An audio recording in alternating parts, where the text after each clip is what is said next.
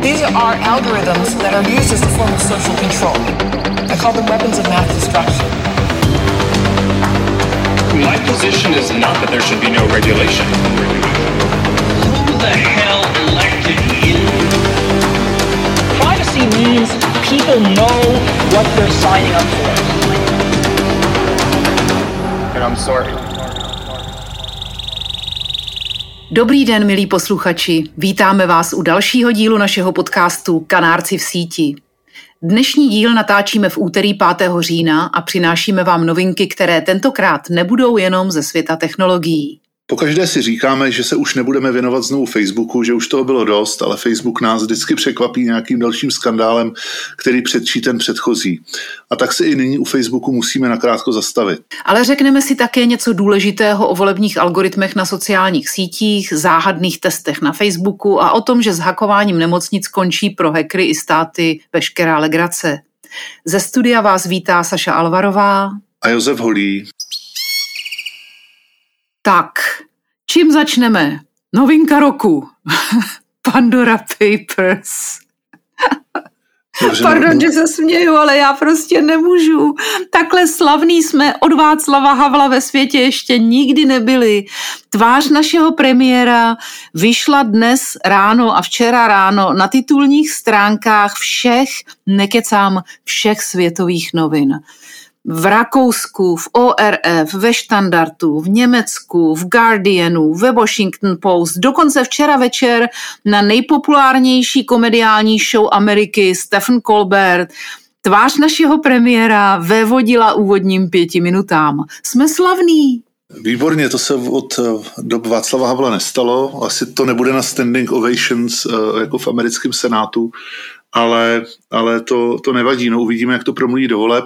Asi všichni o Pandora Papers slyšeli, jako mické, jak se to uh, Andrej Babiš snaží samozřejmě uh, jako zahladit.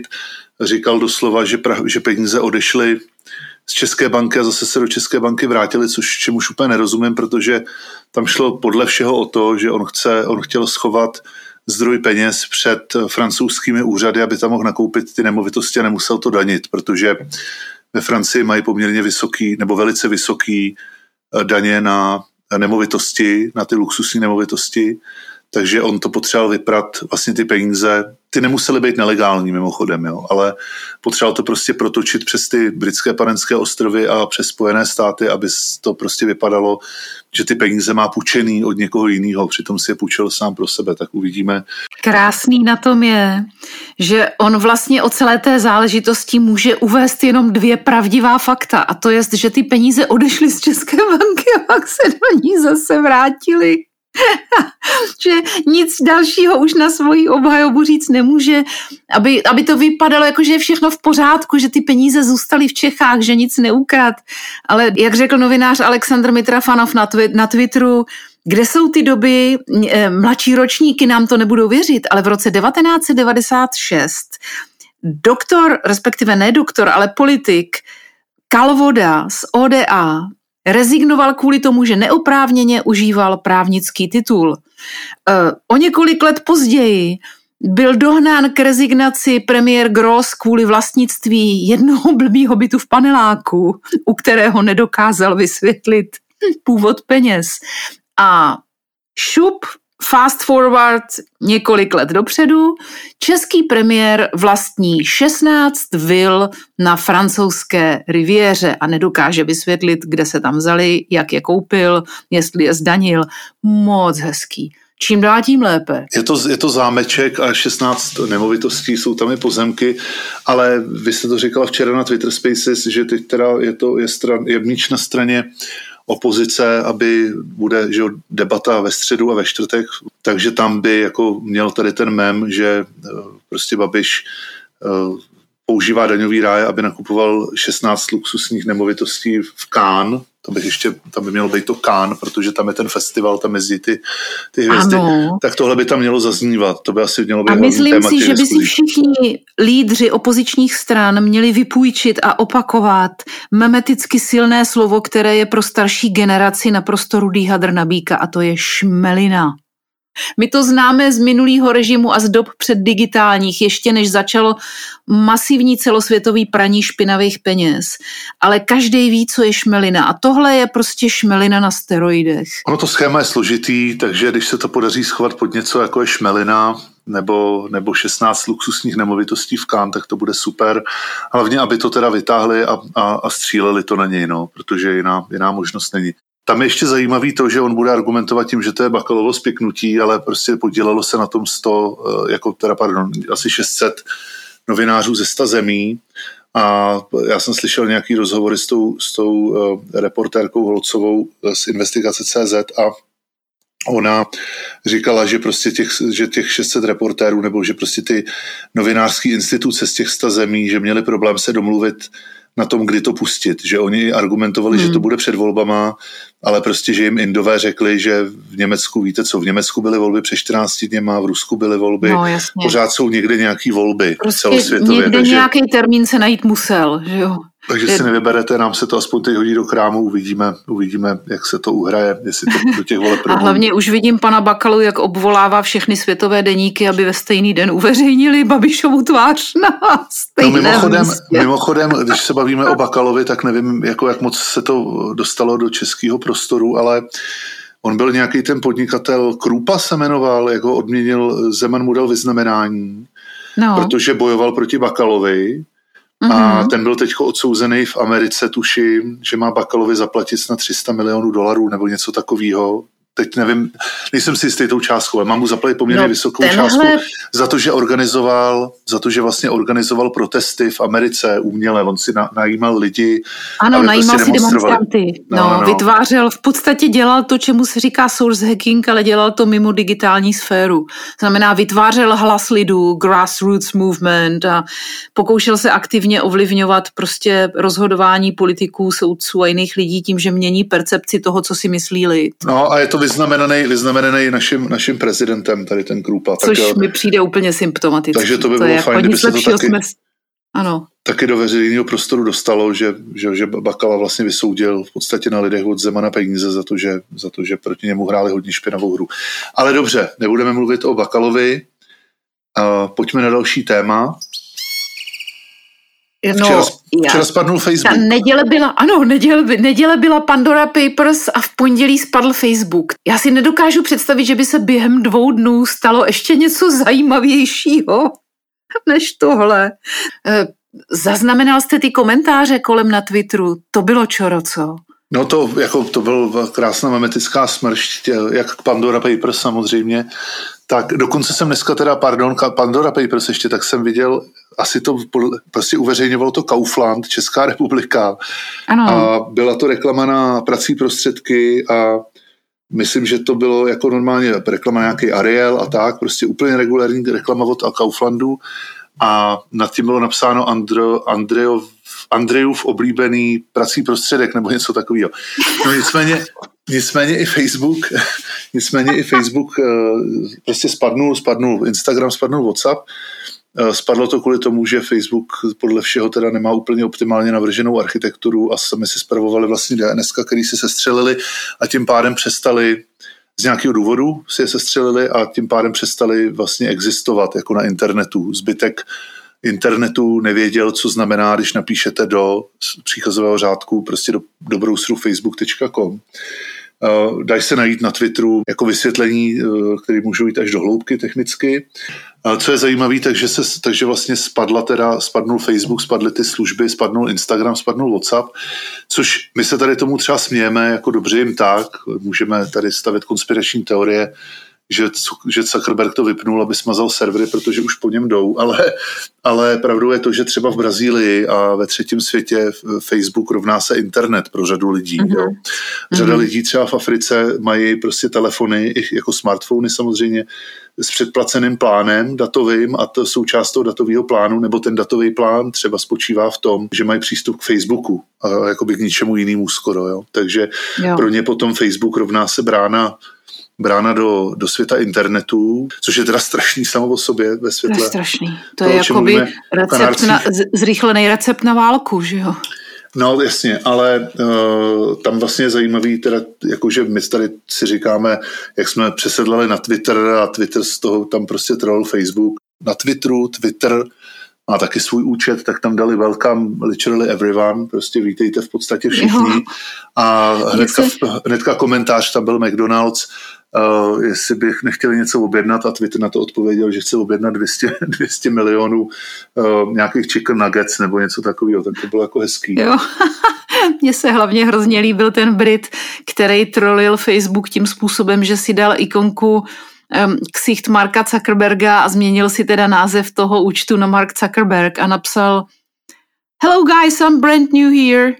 So what's going on? So what are you up to? So jako, nazdar hoši, já jsem tady úplně novej. Co se tu děje? to mě úplně zbořilo. Lidi samozřejmě před, přesedlávali na Twitter, takže my jsme se tomu takhle smáli, včera jsme se tomu smáli na Twitter Spaces, protože to pro nás byla zajímavá taková humorná událost, která trvala 6 hodin, ale řada lidí ve třetím světě vlastně třeba měla stížený jako fungování, komunikace a tak dále.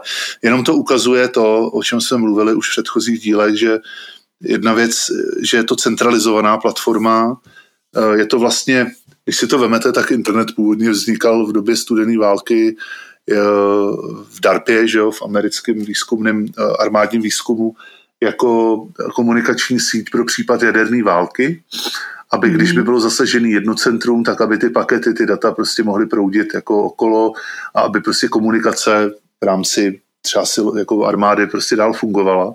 Takhle vzniknul internet a dneska jsme prostě úplně přesně na opačném pólu, kdy většina toho network traffic, toho tý, uh, toku dat, tak prostě teče přes jako řádově, já nevím, pět, šest jako hlavních jako webových stránek. Takže máte Amazon, máte Facebook, máte Google, YouTube a, a možná pár dalších a tím to hasne.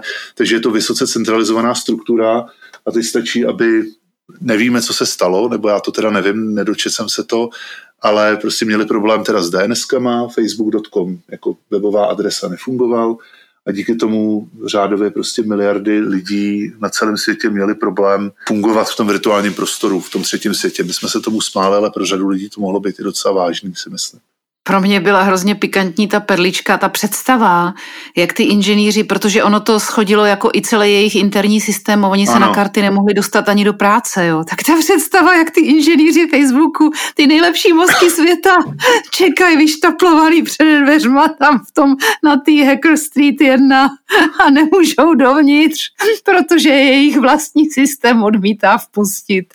To je, to je prostě, v tom je úplně všechno.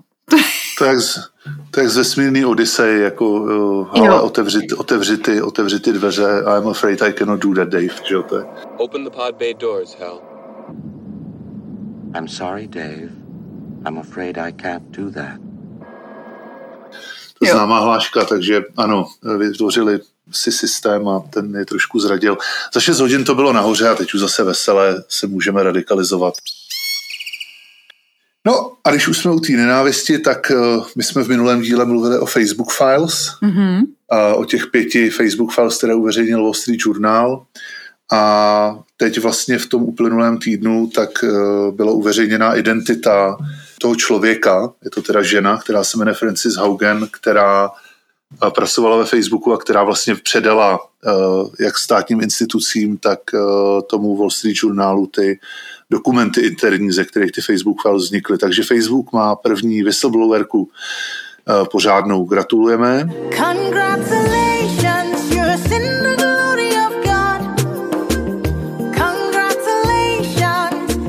Já jsem s tou eh, Francis poslouchal několik podcastů, několik rozhovorů a je to, je to zajímavý příběh. Jo. Je, to, je to o tom, že ona pracovala v řadě technologických firm v Silicon Valley, Eh, před tím, než teda šla do Facebooku, eh, šla do Facebooku na pozici produktového manažera, prostě vést produktový tým, ale v rámci té Integrity Organization. My jsme mluvili o tom Integrity týmu v minulých kanárcích, to je ten interní regulátor, by se dalo říct, to jsou ty, kteří mají jako odhalovat. Hlídat tu etiku. Hlídat, no, hlídat ty negativní dopady, přesně tak, Aha. nějakou etiku.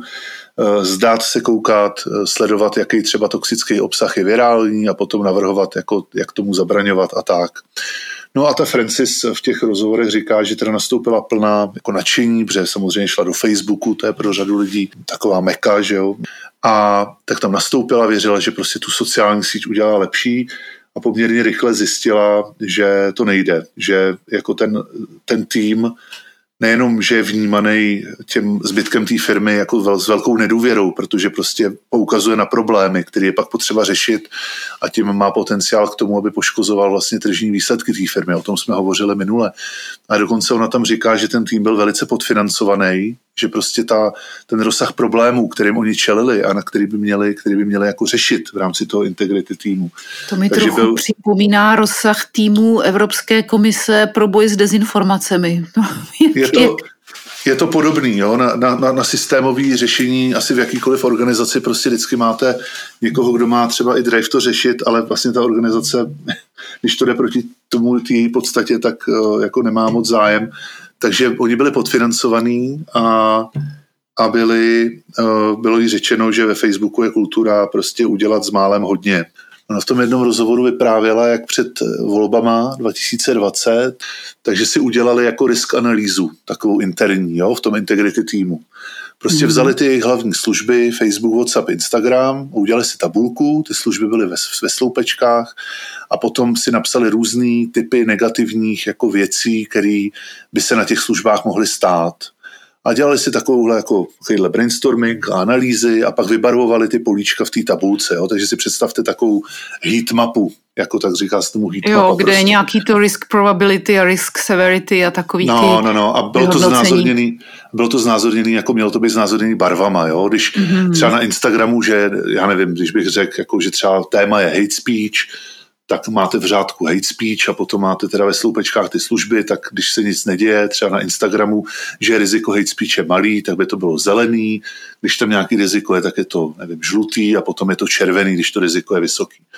No a tak si tady to udělali necelý rok před těma americkýma volbama 2020 a ona říkala, že to bylo teda pro ní jako ten poslední moment, kdy se rozhodla potom, jako, kdy potom z toho upadla do deprese a výsledkem toho bylo teda, že se rozhodla vystoupit a vynést ty dokumenty, tak eh, když oni to vybarvovali, tu tabulku, tak zjistili, že potřebují dva odstíny červený rok před volbama že tam není nic zeleného, jakože v podstatě všechny služby a všech 10 nebo 15 nebo kolik témat měli, takže jako všechny služby jako čelej riziku, že tam tady to téma bude a že to není jako ani zelený, ani žlutý, nebo žlutých tam možná bylo pár, ale že vlastně mi stačí jeden odstín červený, že potřebují jako červený, že to bude blbý, že to riziko je vysoký a pak ještě jako hodně červený, že to jako je hodně blbý. To je nebo strašný. to má...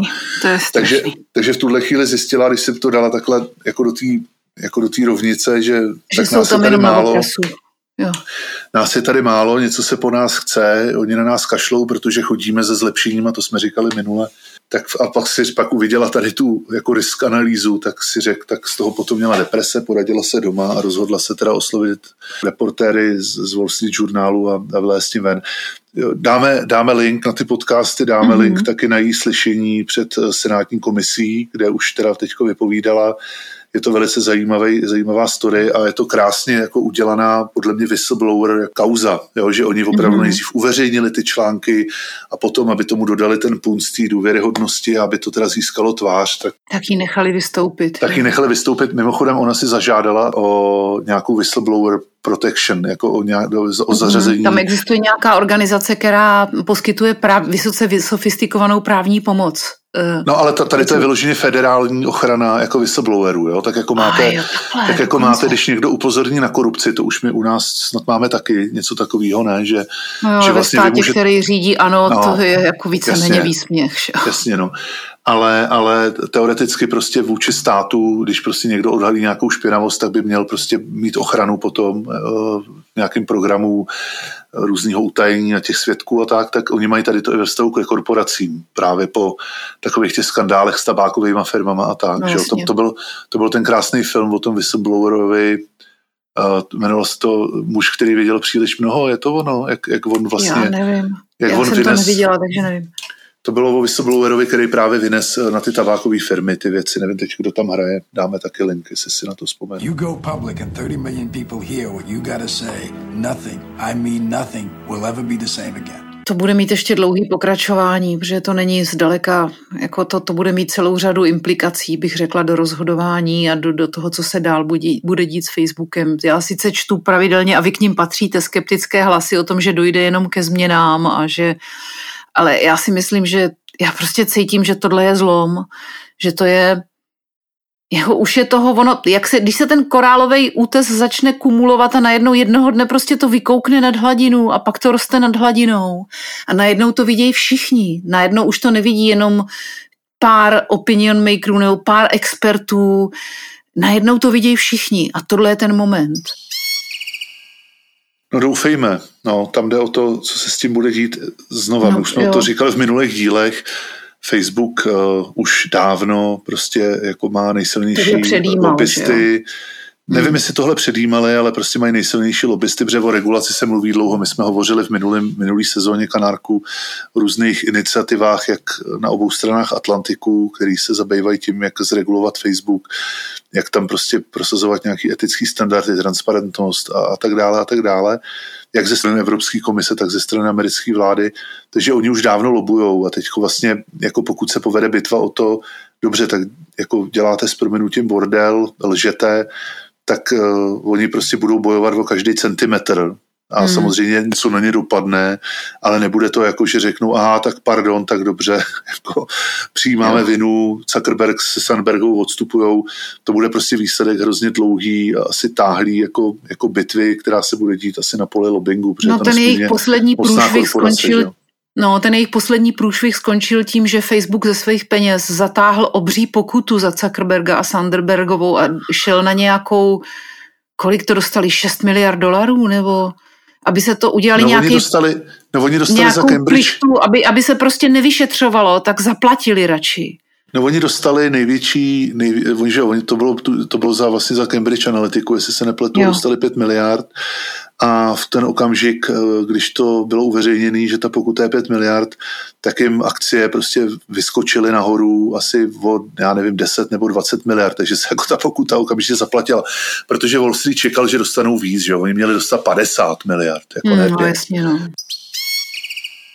No a zavřeme to dneska naší dnešní kratší epizodu uh, s ještě Facebookem, ale tentokrát uh, trochu tím, jinak, co se aktuálně. Vlastně, ano, tentokrát tím, co se na Facebooku vlastně děje. Že? Uh, nevím, jestli jste si to všimla, Sašo, anebo naši posluchači, ale během posledních asi měsíce, dvou, no rozhodně přes prázdniny to mohlo být už, tak se mi ve feedu začaly objevovat uh, různý jako kvízy. Většinou je to že jo, obrázek a na něm třeba napsáno, jo, jo. jaký bylo vaše první auto, no, jaká je vaše oblíbená barva, mm-hmm. a mhm. tak. A nebo postní fotku, nejoblíbenější fotku svého dětství a okomentují nějak dvěma slovy, nebo něco, asi něco, jako, ano. co ti asociuje, když dvojtečka. Ano, tak, tak naši posluchači, nepřispívejte k tomu, jako nekomentujte to. A ne, neklikejte ne, na to ani, vůbec na to, to neklikejte. Já vím, Protože, že to je svůdný, se o sobě něco dozvědět. Přesně tak, eh, jako na tom prvním levelu, to vám řekne asi řada bezpečnostních expertů,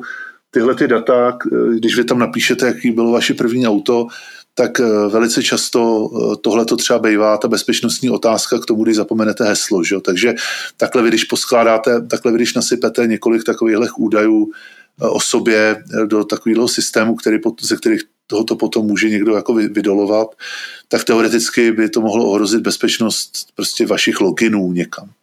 Ale tam je ještě jiný pozadí, Saša velice dobře, když jsme se bavili tady před natáčením, eh, tak jste poukázala Sašo na to, že vlastně Cambridge Analytica před lety začala Tohle, pomocí kvízů. Takhle to začalo v roce 2013 a, už a, a tři roky jako pilný včeličky sbírali testy, zábavné testy, kým jste byli v minulém životě. Otestujte si svou psychologickou, ke komu se hodíte, kdo je váš ideální partner. To byl úplně, to byl šláger. A pak a tady, tady... výsledek Zeman, Babiš, Brexit, Brexit Trump. a řada dalších, že jo. Takže ono je to jako divný, ono, když se podíváte trošku do hloubky, tak většinou tady to je poustovaný ze stránek, který moc se neví, kdo zatím je, ani úplně není jasný, proč se to takhle dobře šíří, jestli je to jenom opravdu tím engagementem těch lidí, nebo jestli oni ještě jako přišli na nějaký jiný, jiný mechanismus.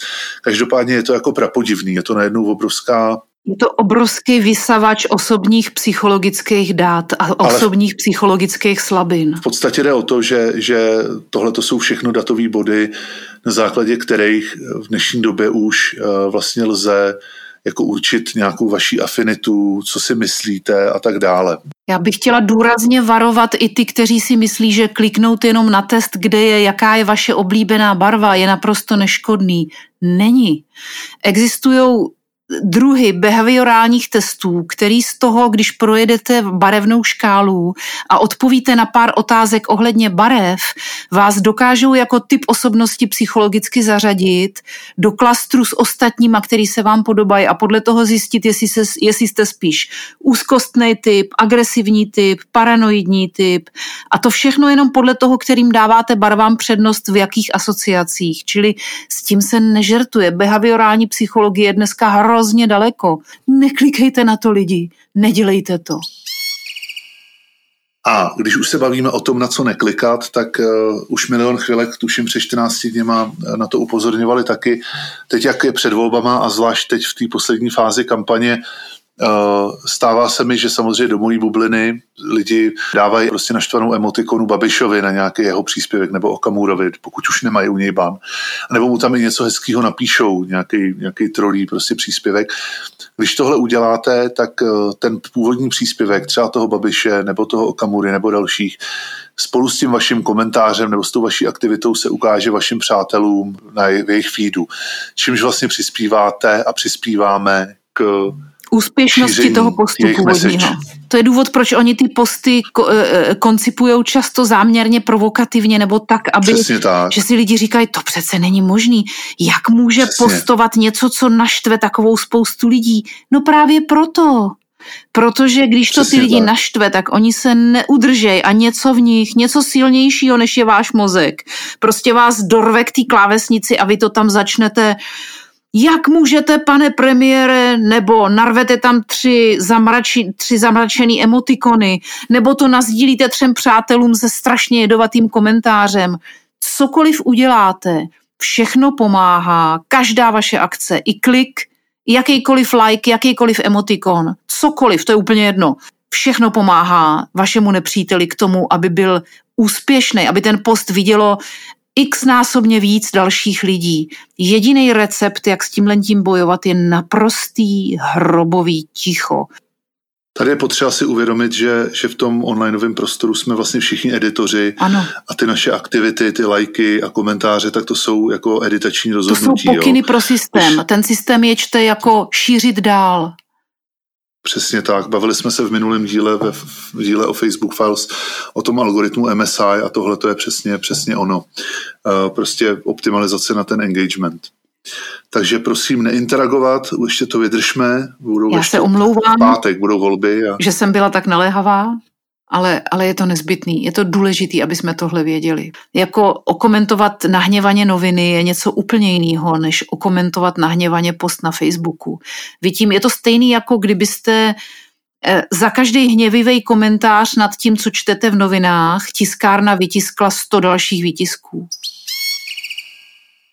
Takže se ještě udržme před těma volbama a ještě poslední věc, kterou bych tady rád zmínil, čeští elfové, které asi řada z vás jako zná nebo už o nich slyšela, tak uveřejnili unikátní databázy řetězových e-mailů, takže pokud chcete vědět, co teda dostává ta vaš, ten váš strejda nebo ta vaše babička e-mailem a proč si myslí třeba kolikrát to, co si myslí a řada z nás eh, nebo řada z lidí, s kterými se bavím, jako tohle to zažívá dneska v rodinách a je to právě díky řetězákům, tak se můžete do té databáze podívat, eh, uveřejníme link nebo dáme link zase do detailů tady k tomu podcastu. Ta databáze je vlastně na adrese eldariel.čeští pomlčka elfové.cz. Můžete se tam vyhledávat podle témat a tak dále. Těch eh, typů řetězových mailů nebo těch řetězových mailů je už je tam 11 500, teď na to koukám, což je na tu velikostí naší populace jako nebývalý. Eh, když se podíváte na ty nejaktuálnější, tak to samozřejmě všechno jako jede kolem prostě voleb, eh, kolem radikalizace, kolem imigrantů, kolem, kolem pirátů a tak dále. Takže stojí rozhodně za shlédnutí eldariel.čeští pomlčka elfové.cz. Já bych Super k tomu jenom dodala, že řetězové maily se staly vlastně nejsilnějším médiem tě, této volební kampaně, právě protože je nemůžete najít na žádném webu, takže vlastně jakoby je nemůžete důkazně chytit za ruku a označit je, ale je to strašně nebezpečný, protože jenom třeba mýmu tátovi v průměru chodí kolem pěti, šesti denně. Čili ten, ten výtlak, informační výtlak je strašlivý a na nich je nejnebezpečnější to, že oni opravdu radikalizují tím, tou syntax, tím tónem, tím, tím duchem, to, jak, jakým způsobem je vám to sdělováno, ve vás prostě poskakuje srdce nahoru a dolů a, a ten to produkování, toho, to ždímání toho steku z vás je v podstatě to, co je na tom tak silný, co, co jakoby působí. Oni se nezdržují nějakýma faktama, nebo to je v podstatě jedna nepřed, jeden nepřetržitej, hlasitej, dlouhej, bubnující pochod s píšťalkama, prostě noc dlouhých nožů. To je jako krystalicky čistá fašistická propaganda, akorát, že převedená do moderního jazyka pro seniory. Tak jo, tak zase končíme pozitivně. jako obvykle. Kana... Ale víte tak co, tohle byly... já mám velkou naději, že tyhle volby nedopadnou tak, tak špatně, jak všichni ostatní teď kolem mě v mé bublině říkají. Já mám nějaký pocit, že ten výsledek bude překvapivě dobrý na to, jak, jak špatně máme rozdaný karty, jak taháme pořád za kratší konec provazu proti tomu mezinárodnímu mafiánskému kapitálu, tak mám pocit, že že jsme na dobré cestě k nápravě a že možná i když, to, když ty volby třeba nedopadnou úplně stoprocentně tak, jak jsme si to vysnili, protože my pořád hledáme toho spasitele a ty ideální řešení a ty dokonalé politiky a dokonalé programy, takže to vůbec nebude tak špatný, jak jsme skepticky, jak bychom vlastně z výkonů těch opozičních stran měli oprávněně očekávat, že to bude pozoruhodně lepší nebo o mnoho lepší, než, než si teď skepticky představujeme. Já v to pevně věřím. Já v to pevně doufám. Nevím, jestli tomu věřím. Hodně bude záležet na tom, kdo bude pověřovat sestavením vlády, jestli to bude Zeman, což bude Jistě. asi jako blbý, anebo jestli to bude nejedlý třeba, což bude ještě horší. tak. Není to jedno. protože, protože teď se, no asi je. Přejeme každopádně eh, Miloši Zemanovi jako včasné uzdravení, pokud mu něco je, což nikdo samozřejmě neví. Nicméně, tohle byli kanárci v síti a máme velkou radost, že počet našich posluchačů závratně roste a my jsme na to za to ohromně vděční, takže děkujeme opravdu, že nás posloucháte. A máme tu pro vás jako obvykle pozvánku na náš pravidelný debatní večer. Ještě jednou to bude o volbách, tentokrát už bude po všem a tak si můžeme vše v klidu zhodnotit. Debatujeme toto pondělí 11. října od 8 večer na Twitter Spaces. Pokud máte účet na Twitteru, tak sledujte v pondělí v 8 náš kanárčí účet. Tam uvidíte link na debatu. Minule jsme tam měli 140 lidí v maximu, což bylo super. No, to bylo, trvala. minule to mělo obrovský úspěch, to jsem koukala jako jelen. Já taky, skoro, skoro jsem se toho až lek. Nicméně, najdete nás na www.kanárci.online a samozřejmě se nezapomeňte přihlásit ve vaší oblíbené k odběru ve vaší oblíbené eh, podcastové aplikaci a budeme moc rádi, když nám tam dáte like nebo hvězdičky, protože to pomáhá boostovat, eh, posilovat náš dosah v rámci podcastových platform. Hudbu a zvuk nám produkuje Psiek z deafmutedrecords.com a od mikrofonu se s vámi loučí Josef Holí a Saša Alvarová. Naslyšenou. Naslyšenou.